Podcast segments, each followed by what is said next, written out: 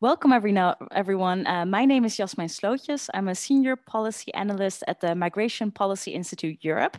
And I'd love to welcome you today to this webinar called Migrant Integration Governance After the Pandemic, Lasting Adaptations.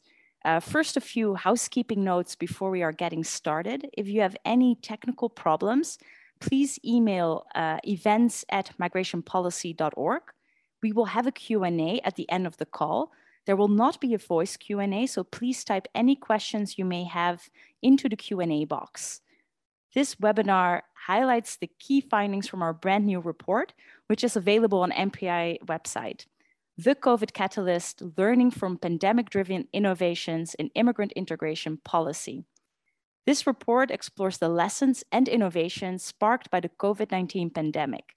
These lessons can help inform more emergency responsive and cost-effective immigrant integration policies going forward. Learning from these adaptations is crucial, especially now many actors are facing the next challenge to welcome in many countries unprecedented numbers of refugees from war-torn Ukraine. But before reflecting on the lessons we may learn, let me take you back to where it all started. The COVID 19 pandemic and its economic fallout have triggered the perfect storm for immigrant integration, posing disproportionate risks to migrants and refugees while upending policymakers and practitioners' usual policy toolbox. For example, by ending in-service person, uh, in-person service delivery and obstructing the usual form of in-person collaboration. This perfect storm required rapid and agile adaptations. What can we learn from these moving forward and moving beyond the pandemic and, and answering the challenges ahead? First, it seems very clear from the report that the, the forced digital shift is a double-edged sword. On the one hand, moving online unexpectedly increased participation in online integration and language courses among migrants, while this was not expected at all. Moreover, at times it facilitated very new connections between different stakeholders and launched new partnerships, for example, across policy areas. Yet, at the same time, it cuts the most vulnerable off, those with limited access to technology and limited digital literacy did not have access anymore either to their integration services and now online service delivery, or did not get a seat at the table when important policies were made online and in online conversations. In order to make most of the digital shift in a more inclusive way, we need to close the digital gap and invest in equal access to technology and promote digital literacy a mix of both these new opportunities created by this online shift, but also very new needs triggered by the pandemic, sparked innovation in three different areas in migrant integration. On the one hand, we see a big shift in the different stakeholders that are involved. This often already fueled ongoing trends that started prior to the pandemic. Two patterns that we, for example, see is an increased role of civil society and an increased role of local governments of cities they are often on the front line and they were often filling the gaps left by sometimes uh, the policies of, of national governments. We also see an increased recognition of the role of civil society partners and the local level, and also a formalization of the partnerships between them. This brings us to the second shift that we see, and that is a shift in coordination and partnerships. And we really see that it was a very blossoming time for multi-stakeholder uh, platforms some states could hit the ground running during the pandemic. They already had existing platforms bringing different stakeholders together. Uh, an example, I think we will hear from Canada, from someone uh, speaking here today.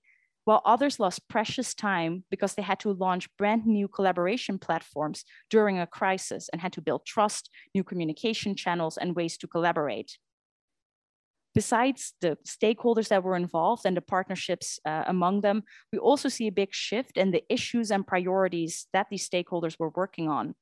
I will just highlight a few. There's many more that you can find in the report on our website. Uh, one interesting example, I think, is the uh, pandemic required increased funding flexibility. It required uh, some changing in reporting requirements, the timelines, and also how the funding could be spent many of the policymakers that we spoke to really welcomed this flexible model of funding and really saw a lot of opportunity to use the, this more flexible model to make immigrant integration policies more emergency responsive in the future and to keep some of the elements that were adopted during the pandemic. We also saw that the pandemic showed how governments often fail to effectively reach out to and communicate with migrant and refugee communities. Especially during a public health crisis, this became very clear. They experimented with innovative outreach methods involving community members or religious leaders, migrants and refugees themselves, and also leveraging more innovative forms, for example, social media, uh, WhatsApp, TikTok, Facebook, you name it in some places, official government uh, communication even started use, taking place over WhatsApp. And also here, there's a lot of appetite and willingness to continue using these models moving forward. Um, what will come uh, next after this period of pandemic-inspired innovation? to prevent a boom bust cycle. So first a boom of a lot of innovation and then all that innovation getting lost we need to evaluate all these promising adaptations and see what really works and why and under what conditions. We also need to scale up and share these best practices so others can benefit from it and make sure that they're more sustainable for the future going forward. And then, of course, we also need to dedicate long-term funding uh, to make sure that these new innovations can stay in place and sustainable for the future. And in addition, uh, there could be a formalization of some of the very new partnerships that were launched during the pandemic. And we could learn from some of the existing partnership or multi-stakeholder platforms that already exist in other countries. I'm very happy uh, to have all of you here today, and especially our uh, panelists. Uh, they will be presenting examples really on the ground from how what did how did the pandemic change their way of working and how can these adaptations maybe inform more effective ways moving towards the future. We have perspectives from both sides of the Atlantic and also both from the state level and more the local level. Um, and I would love to start with our first speaker. Uh, this is Paula Pincombe. She's the Senior Director of Settlement and Integration Policy from Immigration, Re Refugees and Citizenship Canada. Uh, Paula, I would love to hear a little bit more from you about uh, how this collaboration and different uh, partnerships really increased during, during the pandemic. How did stakeholder coordination change in Canada? And could you maybe give some interesting examples? Thank you, Jasmijn. It's my pleasure to be here today with all of you through this virtual event and to participate in this international discussion. I'm very happy to share some brief thoughts on Canada's settlement program and the challenges and lessons learned from this from our pandemic experience. Before I do so, I would like to begin by acknowledging that I am speaking to you from the traditional, ancestral, and unceded territory of the Anishinaabe Algonquin Nation. This is important way. This is an important way to recognize the colonial history that brought settlers to this land, as well as the ongoing process of colonialism that continues to exist in Canada. Within the Canadian government, we continue to strive to honor the history, culture, and rights of Indigenous peoples in the work that we do. In terms of the settlement, Canada settlement program, I'll start with some brief context on the many actors involved in the Canadian settlement and integration landscape.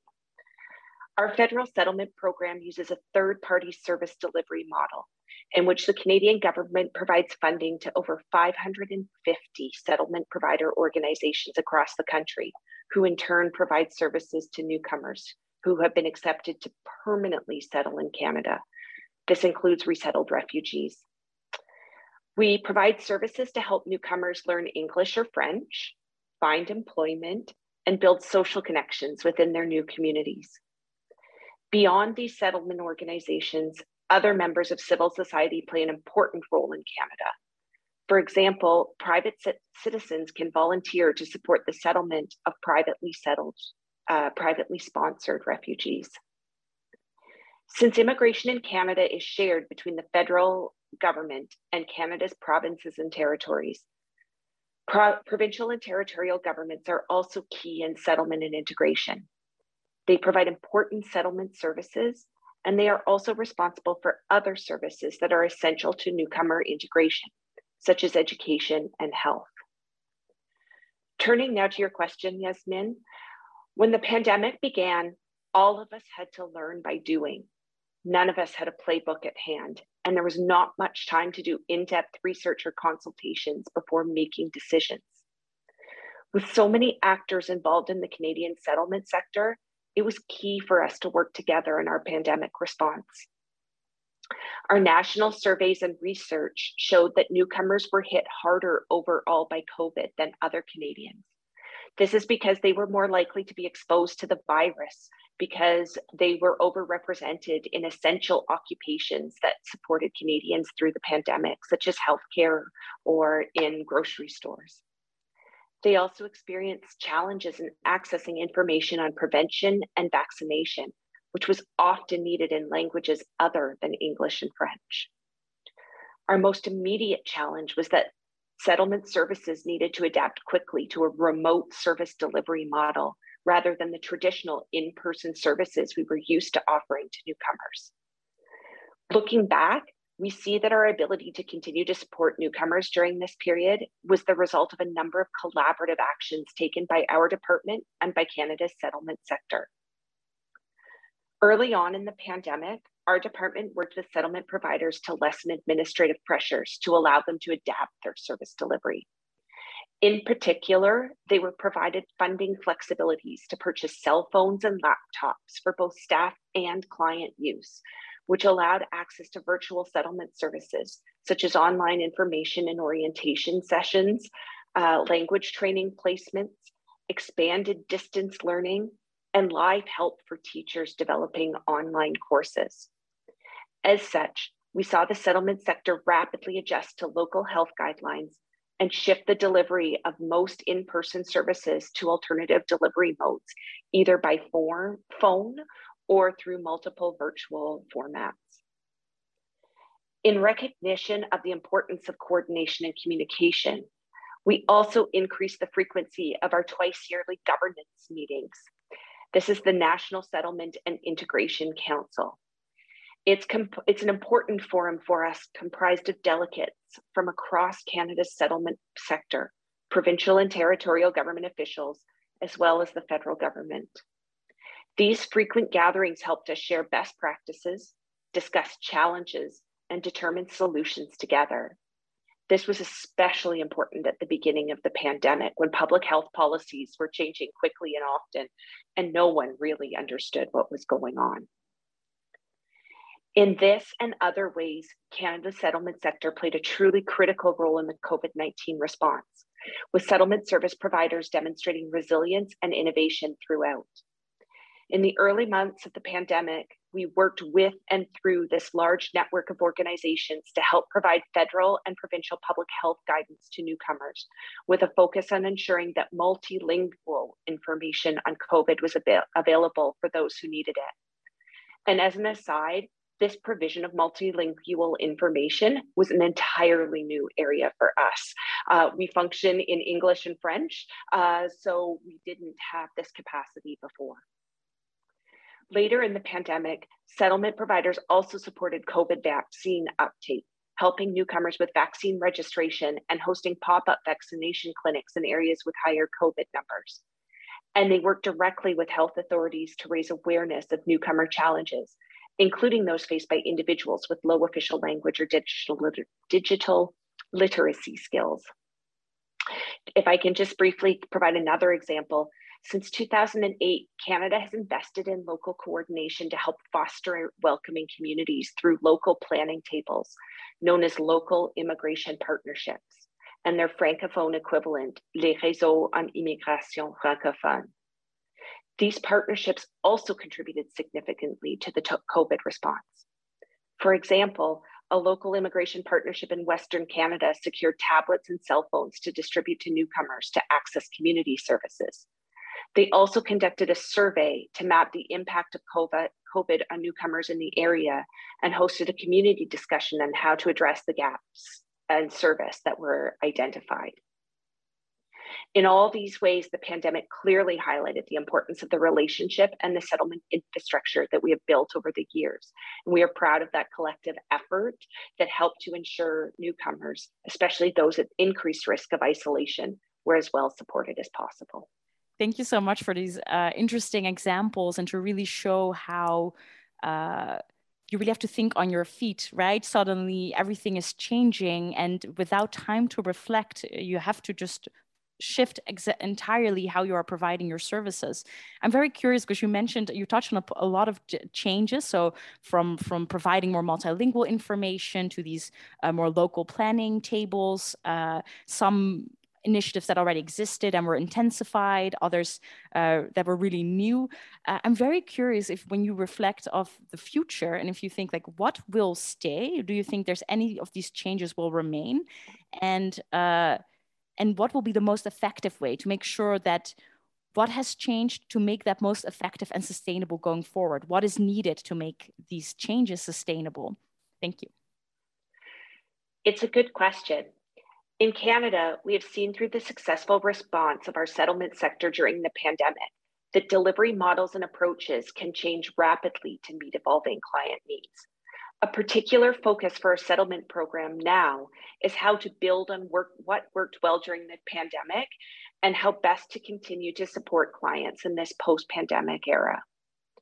In terms of the successful pivot by Canada's settlement service providers from a bricks and mortar approach to one where online delivery of services dominated during the pandemic, we have some uh, we've had some interesting findings to date.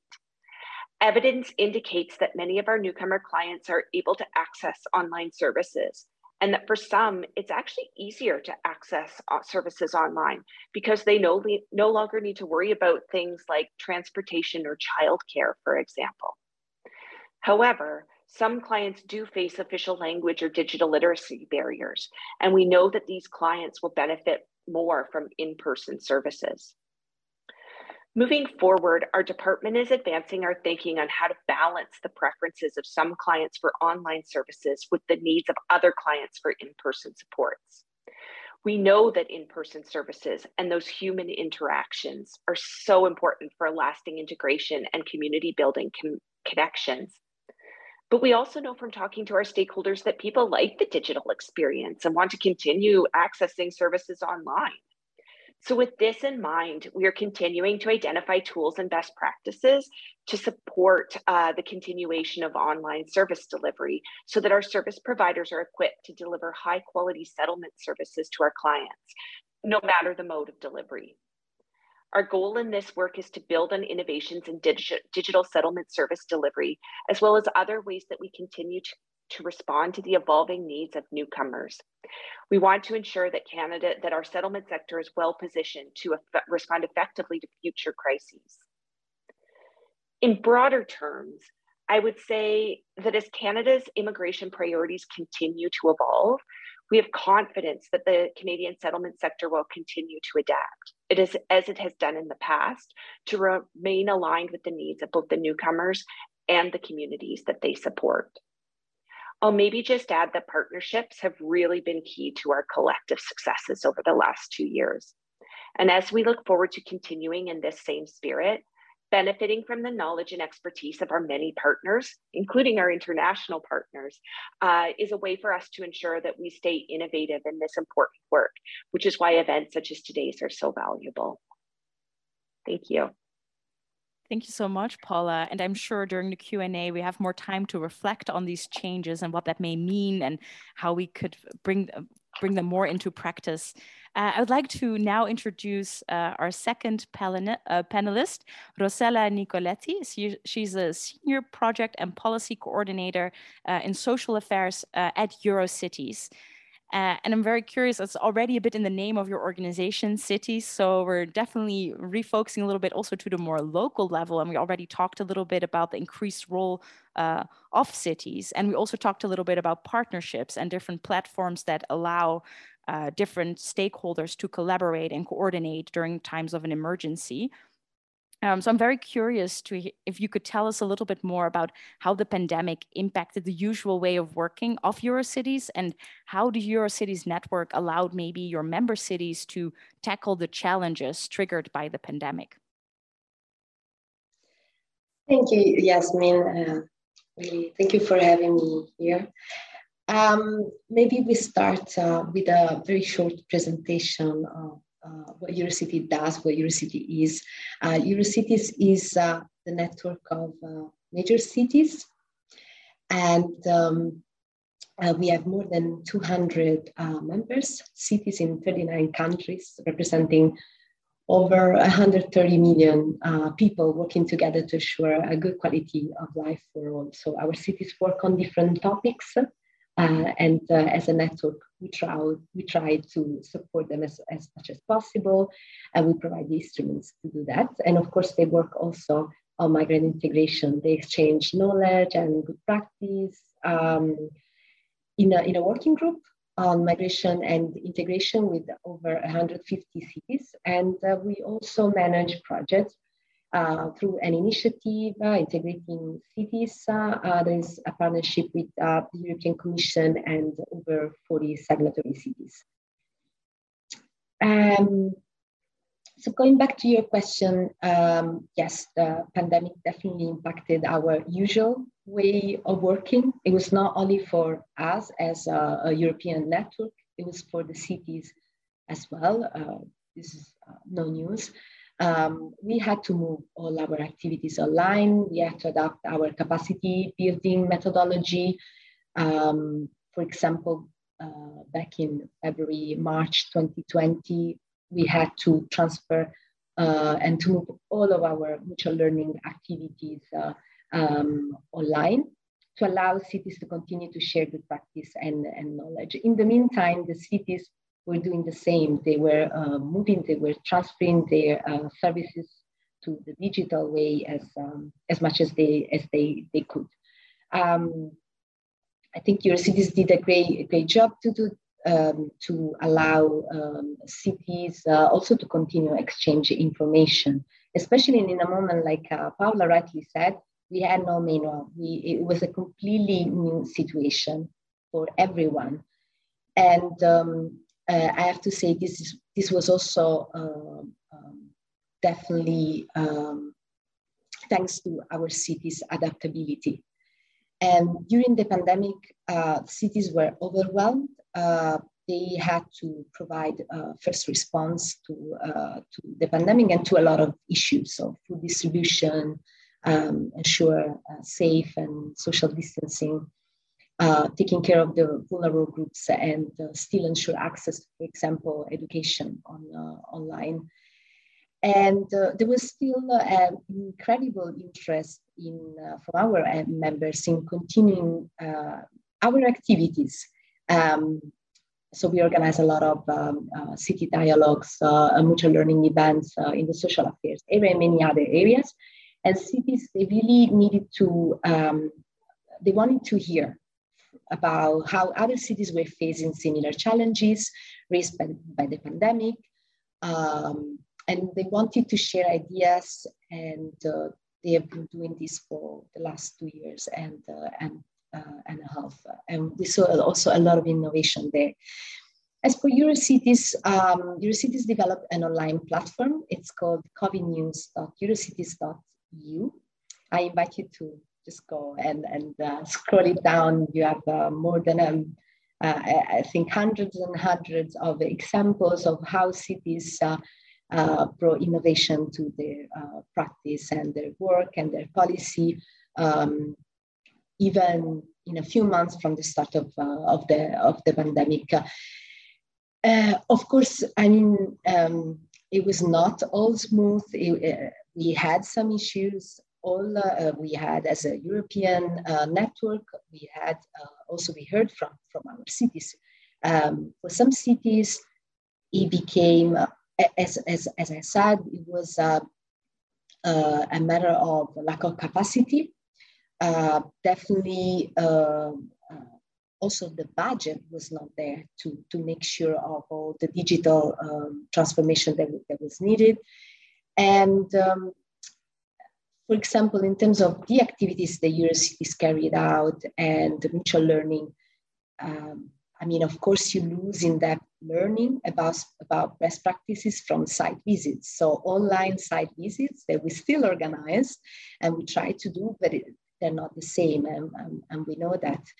The, uh, nevertheless, the online element um, uh, the urgency also of the, of the situation, um, I, I, think allowed also for a quick, a quick response to, to need, uh, to, to the needs of our members, our cities.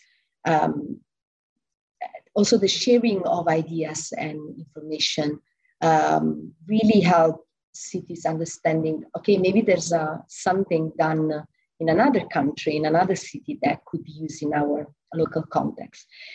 And um, also the fact of moving uh, all of our activities online enable many more cities to attend events, training, mutual learning, as I said, that uh, they would have not be able to attend because required travel. And in many cases, uh, uh, city staff is not, is not uh, always able to travel or they have to select only maybe one or two events. Um, the, um, so we, we had more cities joining our, our activities, our events, our meetings, uh, and that really built trust and also enabled to, to, to hear from different uh, local contexts. that Sometimes we're not always showcased in our physical events. Um, and in addition, in addition to that, we had more city experts, those who really work on the ground. They would not generally uh, travel to Brussels or to other cities uh, um, to share their knowledge. And they could finally attend online from the comfort of their, their home um, our, our events and they could speak to other cities. We had a lot of bilateral meetings, for example, amongst our uh, city chairs. We have different chairs of, of our fora. And, um, and also um, they had the online platform and, and uh, we had a dedicated space, a sort of internal platform also that is not accessible to the public where they could share even very sensitive confidential information. And this has definitely changed the way we work. And even now that we're going back slowly but surely to physical events, we do maintain the online element. And I think this also is uh, definitely bound to stay in, uh, in our cities. Um, those uh, services that have been moved uh, online, uh, in many cases, are there. Um, I just uh, recently went on a study visit and I heard from one of the cities that is also a partner of one of our projects, um, projects that um, they, they resorted to a sort of online booking system uh, for appointments um, for migrant communities and, and, and refugees and they are of course thinking to keep it, uh, but of course uh, with changes, uh, with uh, with some flexibilities. Um, and the good thing is that um, it comes to that um, we had that in place for the pandemic, and we had it there when the Ukraine war started. So that was extremely useful. Uh, just to make a last example, and and, and then I stop uh, we received a request from um, a couple of cities uh, on the front line of the Ukrainian refugees crisis. And they really were asking for information on crisis management and good practices on welcoming, so on the reception of uh, a high flow, a huge amount of refugees. Um, and we organized an online meeting uh, with other cities, those cities who had the experience back in 2015 on the topic and they were able just to connect online and share information and the meeting proved to be very valuable. That very meeting that would have been extremely complicated would have taken double the time, maybe three times uh, the, uh, amount of uh, time to organize it. Great. Yes, thank you so much for all these really rich examples. And it's also such a, a broad spread of different types of, of changes and examples. And you're already linking a little bit to what the lasting uh, impact is uh, moving forward. Uh, and you're already touching upon Ukraine. And I'm curious also to reflect a little bit more on uh, zooming out a little bit, looking at the entire playing field of, of migrant integration, all the different actors involved. It's a very uh, complex playing field, government actors, non-government actors. We've also increased private sector, but then zooming in specifically to the local level, cities, uh, we see them uh, taking center stage during the pandemic, but also now, if you look at the response to those displaced from Ukraine. And I also have been hearing from um, for example, representatives from the European Commission or other international organizations, that there's an increased recognition also of the role of uh, cities. Could you maybe reflect a little bit more on that and maybe how you've seen it change over time uh, and what mm-hmm. you predict for the future and maybe any advice you have to facilitate multi-level collaboration and to really leverage the, the expertise uh, that cities have? Yes, I I agree with you. There's an increased recognition. Um, there's been for a while now. I would say maybe in the last uh, five or six years. It was not like that, especially in migration and integration. Um, I, I would say uh, national governments for sure, but also the EU institutions will not think of cities when talking about migration and migration policies. So uh, for, for many years and uh, uh prior to actually my uh, my joining uh, Euros, Eurocities, um, I, I, know that colleagues here have been working relentlessly to highlight the crucial role of, of, of cities. And I have to say that the recognized uh, role is uh, uh, not only, but also uh, the result of very hard work of Eurocities and other cities, um, cities networks. Um, and I think it's um, yeah definitely um, um, it's going to continue. Um, COVID impact is still unfolding, and now the Ukraine war also came at a moment uh, where cities' budget and uh, capacity was already stretched to a, to a maximum. Um, and we know that COVID-19 has exacerbated inequalities, brought to visibility existing ones, and also brought new, uh, new issues. So cities had to build partnerships. And um, uh, when we speak with our members, we know that they could not uh, do without the support of civil society organizations. And, and now also the role of migrant-led organizations and and involvement of migrant communities um, is, uh, is, is extremely uh, important, so high on, on the agenda at, uh, at local, uh, local level. Of course, there's a lot of work to be done, but it's, it, is a, it is a start. And um, um, in terms of the role of the, of the cities, of uh, cities in migrant integration, governments, the pandemic has also shown how much the cities have done and how much they have to do, uh, because the first response to crisis usually falls on local authorities. Um, and cities had, for example, during the, the pandemic, they had to provide safe accommodation to migrants and refugees, including undocumented migrants. Um, undocumented migrants, we all knew they existed, but they were never mentioned or very rarely mentioned in the uh, political agenda. They are never included in funding, uh, for, ex uh, for example. Uh, nevertheless, cities had to find a solution to those, for example, living on the streets and provide uh, shelter, accommodation. Uh, cities had also to set up new and effective means for communication and information. So, for example, I heard from uh, most of our members, I have to say. So, from the north, from Oulu um, to to Barcelona, to, uh, to Milan, uh, to Warsaw, and back uh, to, to Paris. Um, a huge efforts of, of cities, and these are only few, few examples, of really understanding that um, information, especially in relation to um, uh, COVID-19 safety rules and social and physical distancing, and vaccination and, um, and all the rest needed to be translated, for example, to the most spoken uh, languages in migrant communities. And uh, um, for example, also trying to find uh, some mediators and translators in the communities um, to make sure that the, also the flow of information was, uh, uh, was also there and, and uh, uh, would uh, then bring important crucial information about uh, health. cities had to provide unemployment support, job matching, access to education and services, and, and try to address the digital gap because one of the things that emerge, and like you said, your report is going to highlight that.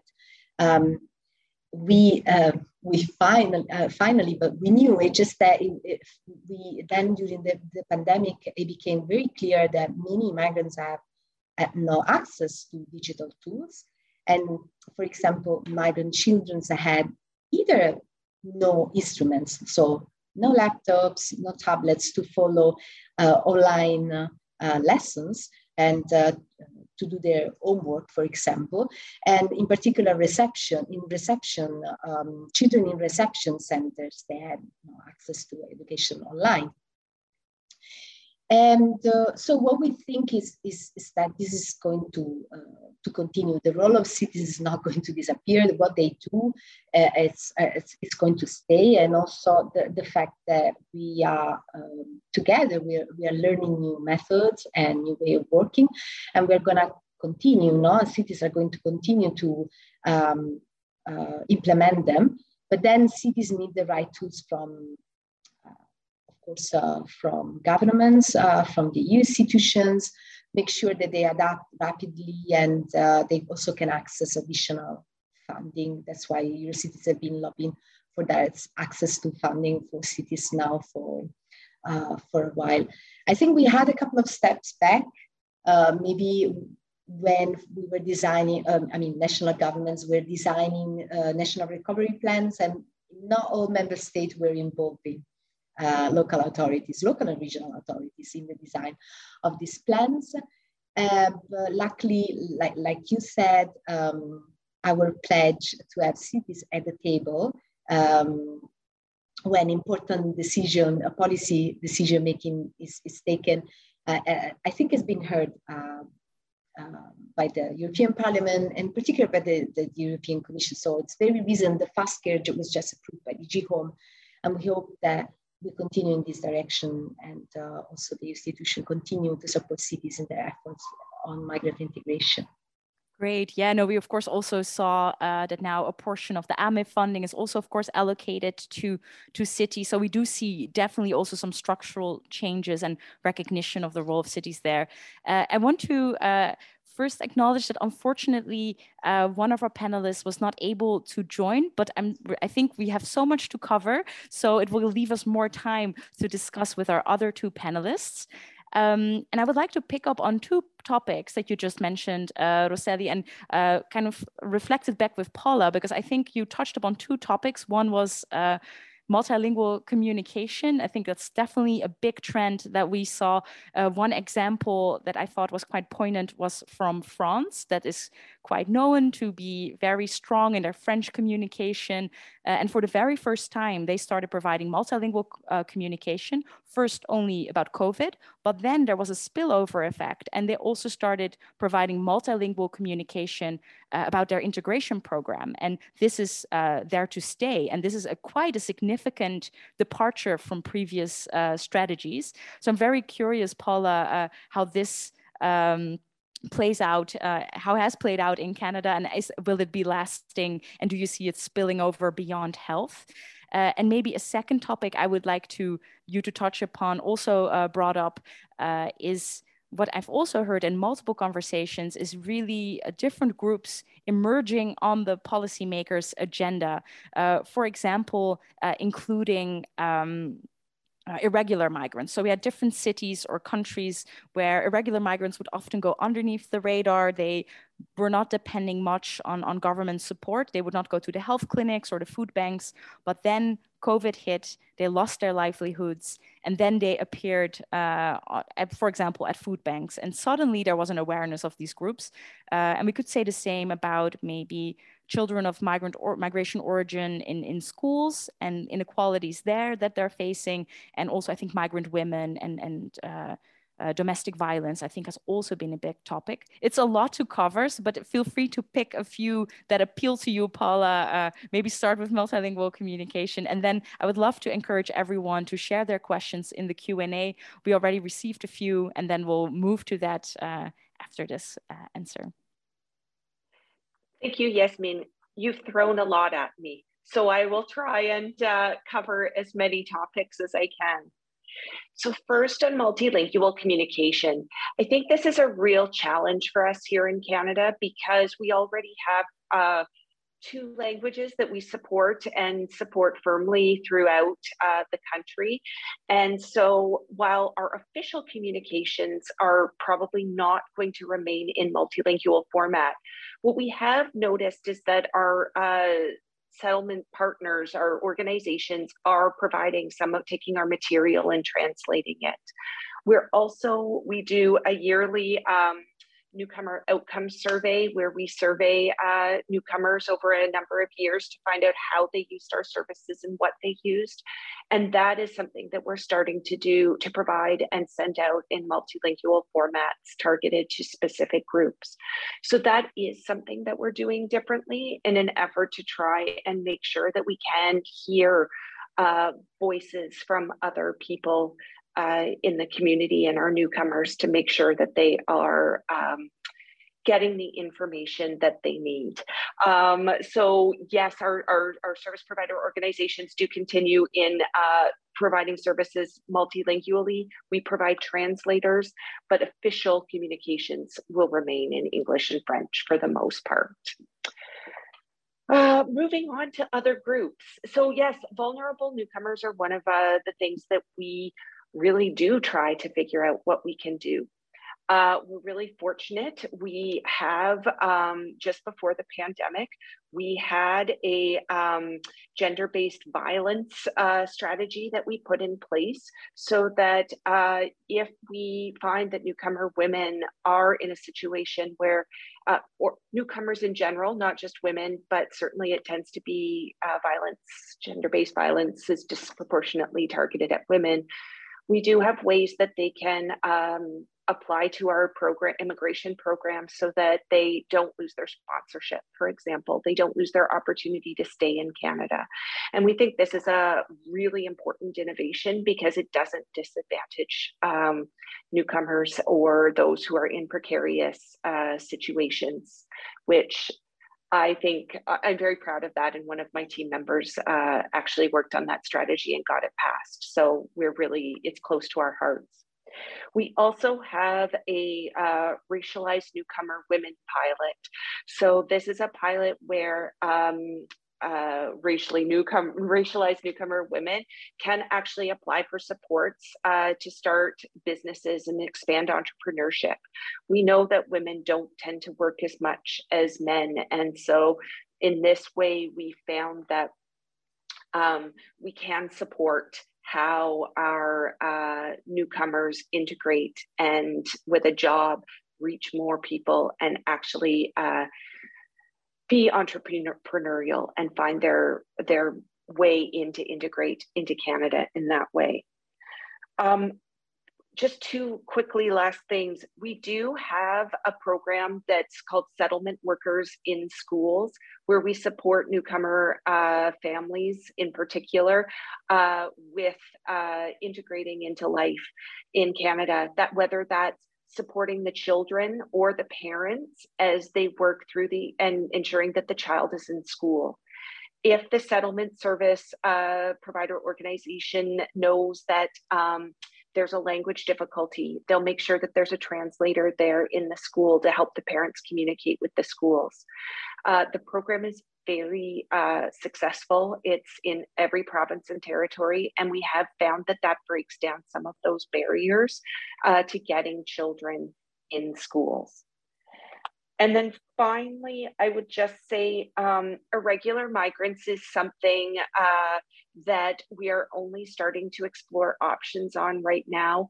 One of our minister's mandate letters uh, commitments is to explore the um, uh, irregular migration uh, situation in Canada. We don't have the same. Um, you know, our borders are very different uh, compared to Europe, where uh, we do have border controls. Uh, there is that we only have one neighbor, um, and so it's a it's a different situation. But we did um, we are looking at this and exploring what that would mean for broader settlement and integration purposes. Great. Yes. Thank you so much for this these interesting insights. We've received some very interesting questions uh, over the Q and A box, and I want to encourage everyone to to send more. Uh, one of the questions we received, and this is a bit of a big picture question, is. Uh, what are best practices or ways to for nonprofit organizations but i could imagine also other stakeholders to capture the learning during the pandemic uh, and I think maybe some interesting points that I found out during some of the interviews that I conducted for this paper is that indeed there was information. We know that there's more people or more migrants participating in the online language course, but then how many, the percentage or the demographic breakdown, there was often no information or data. So indeed, like how there is a sense that certain things work or don't work, but real data sometimes is missing. So maybe what are good strategies to capture learning and maybe also beyond data more generally? And I'd like to ask both of you to maybe be a little bit concise in your answer to keep time. I'll right away also add a second question. So you can also pick which one you would like to answer. Um, and this is the role of migrant associations uh, in in answering in in, in uh, answering all the different needs that have been playing out. Uh, and I think I can already add, based on the report, that indeed we saw a huge role played by migrant organizations, refugee organizations, and their own community, also playing a big role in whether it was related to vaccination campaigns or information, health-related information, but also socioeconomic support or integration. Uh, so I think we see a very um, important role played there and also an increased recognition and increased formal partnerships with migrant organizations uh, although I think this could be improved. But I'm very curious also to hear your uh, experiences uh, on these two questions. Rosella, would you like to take it first? Sure, I'll try to be concise. Um, I'm, I'm not an expert on, on non-profit organization, and I understand the constraints that these type of organizations have are very different from what cities have. And uh, I, I think one of the uh, the main ones that we always hear is lack of funding, lack of capacity. But I would say one maybe uh, one idea, one method that uh, organization can do is exactly what some cities are, are, are doing. Uh, really writing down the list of innovations that you have started as a nonprofit uh, um, since the start of the pandemic, even if it's something as simple as you'll be starting a WhatsApp group with your um, uh, with users and migrant communities and, and, and refugees, and then evaluate and, and collect data. Was this service useful? And do you think that most of, uh, um, of uh, the communities that organizations then tend to um, find it um, useful and, and, and, and perhaps a service they would like to keep it? Um, or, or, not. I, I would start with some something very very sim- simple and uh, uh, down down to to heart as as that. Um, a sort of internal monitoring and, and evaluation of the innovations uh, brought by, by the pandemic. Uh, second question, new groups, we said. Um, so what I, I, found really interesting that at the start of the pandemic, some cities told us we didn't know we had such a big migrant community, like Brazilian community in the Dutch cities, Utrecht, Amsterdam, um, because well, um, first of all, maybe they were not users of social benefits and social services. Um, some of them were maybe over overstaying, and uh, some others um, were uh, were just staying for, for a period of time, and they were studying, or they had temporary um, employment contracts. During the pandemic, they lost the, their job, um, and this is where they also they they could not rely on the community support that you were mentioning. Uh, Jasmijn. And they had to go to social services and uh, non-profit and, uh, uh, and cities uh, um, for uh, help. Um, so this was, um, and, and um, going back to the, the point about migrant-led organization and refugee, um, refugees association, the, the role was crucial and it was understood by cities. So those cities who then referred back and said, we need your help because we see that we're facing some new challenges uh, there, or maybe challenges that have been exacerbated by, by the pandemic. For example, uh, definitely uh, um, lack of digital tools. So many migrants, they had no um, access to information that was transferred all online and also language barrier uh, there. So um, uh, the, the role became crucial and in many cities uh, that we, we heard, um, their involvement uh, started, I think, a process that uh, will to a very, very good uh, cooperation. Like you said, I think a lot needs to be done and we will start working on, on a project exactly on um, um, on co-creation of integration strategies at a local level. It's called Unites. And um, what we're trying to do, we also work with two migrants, uh, migrant-led organizations at EU level, Unity and New Women Connectors.